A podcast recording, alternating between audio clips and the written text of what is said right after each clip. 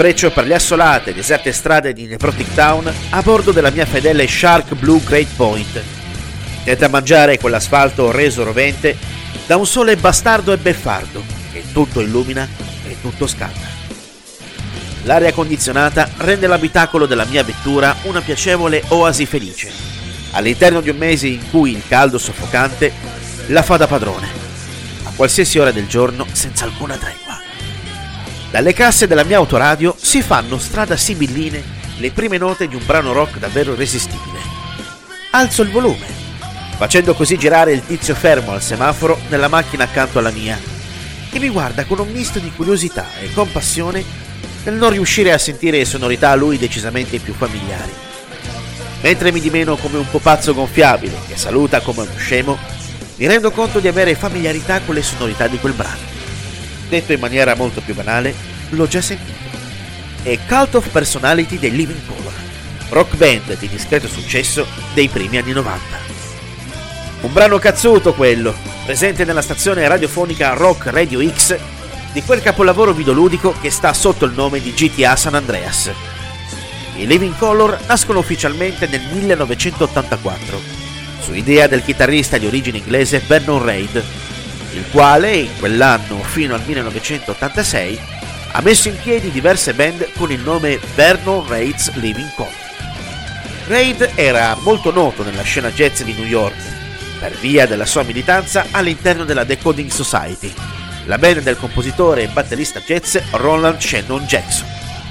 Dopo vari esperimenti, i Living Colour trovano una formazione stabile nel 1986, composta dal frontman, il cantante-attore Corey Glover, famoso per aver interpretato il ruolo di Francis nel film Platoon del 1986, diretto da Oliver Stone, Vernon Reid alla graffiante chitarra, Muzz Skillings al basso e Will Calhoun alle penne.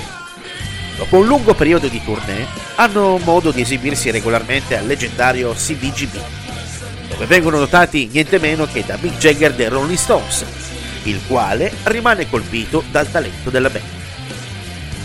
La sapiente commistione di generi apparentemente diversi tra loro, come hard rock, funk e jazz, con una leggera spolverata di metal, fanno sì che i Living Colour iniziano a essere notati, arrivando a pubblicare nel 1988 Vivid, il loro album di debutto. Il disco viene trascinato da Cult of Personality, il cui video viene massicciamente mandato in onda a rotazione su MTV, quel periodo nel suo massimo splendore. Sempre da quell'album degno di nota sono anche Open Letter to a Landfall, Funny Vibe, What's Your Favorite Color e Glamour Boys. In quel periodo Cult of Personality è una hit da primo posto in classifica e farà conquistare ai Living Colour il premio come migliori nuovi artisti, miglior video e miglior performance dal vivo agli MTV Video Music Awards del 1989 e miglior performance hard rock al Grammy. La band è all'interno del vivo fermento della scena rock di quel periodo, collezionando esibizioni ed ospitate al Saturday Night Live, Arsenio Hall Show e aprendo i concerti insieme ai Guns N' Roses per i Rolling Stones per le date americane del loro Steel Wheels Tour del 1989.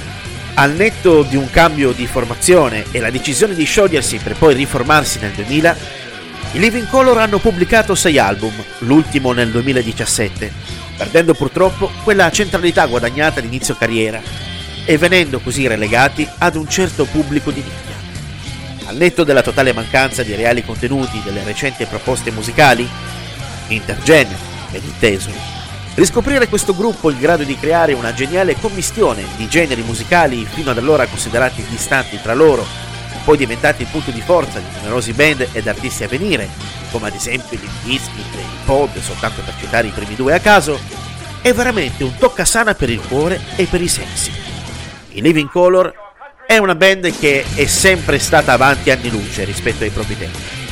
Proprio quei tempi, allora probabilmente non propizi, possono essere oggi maturi per cercare di tracciare una strada che sta presentando qualcosa di diverso, che ha suonato negli ultimi anni, ma che ha ancora la sua interessante via. Come sempre, ascoltare per credere, davvero.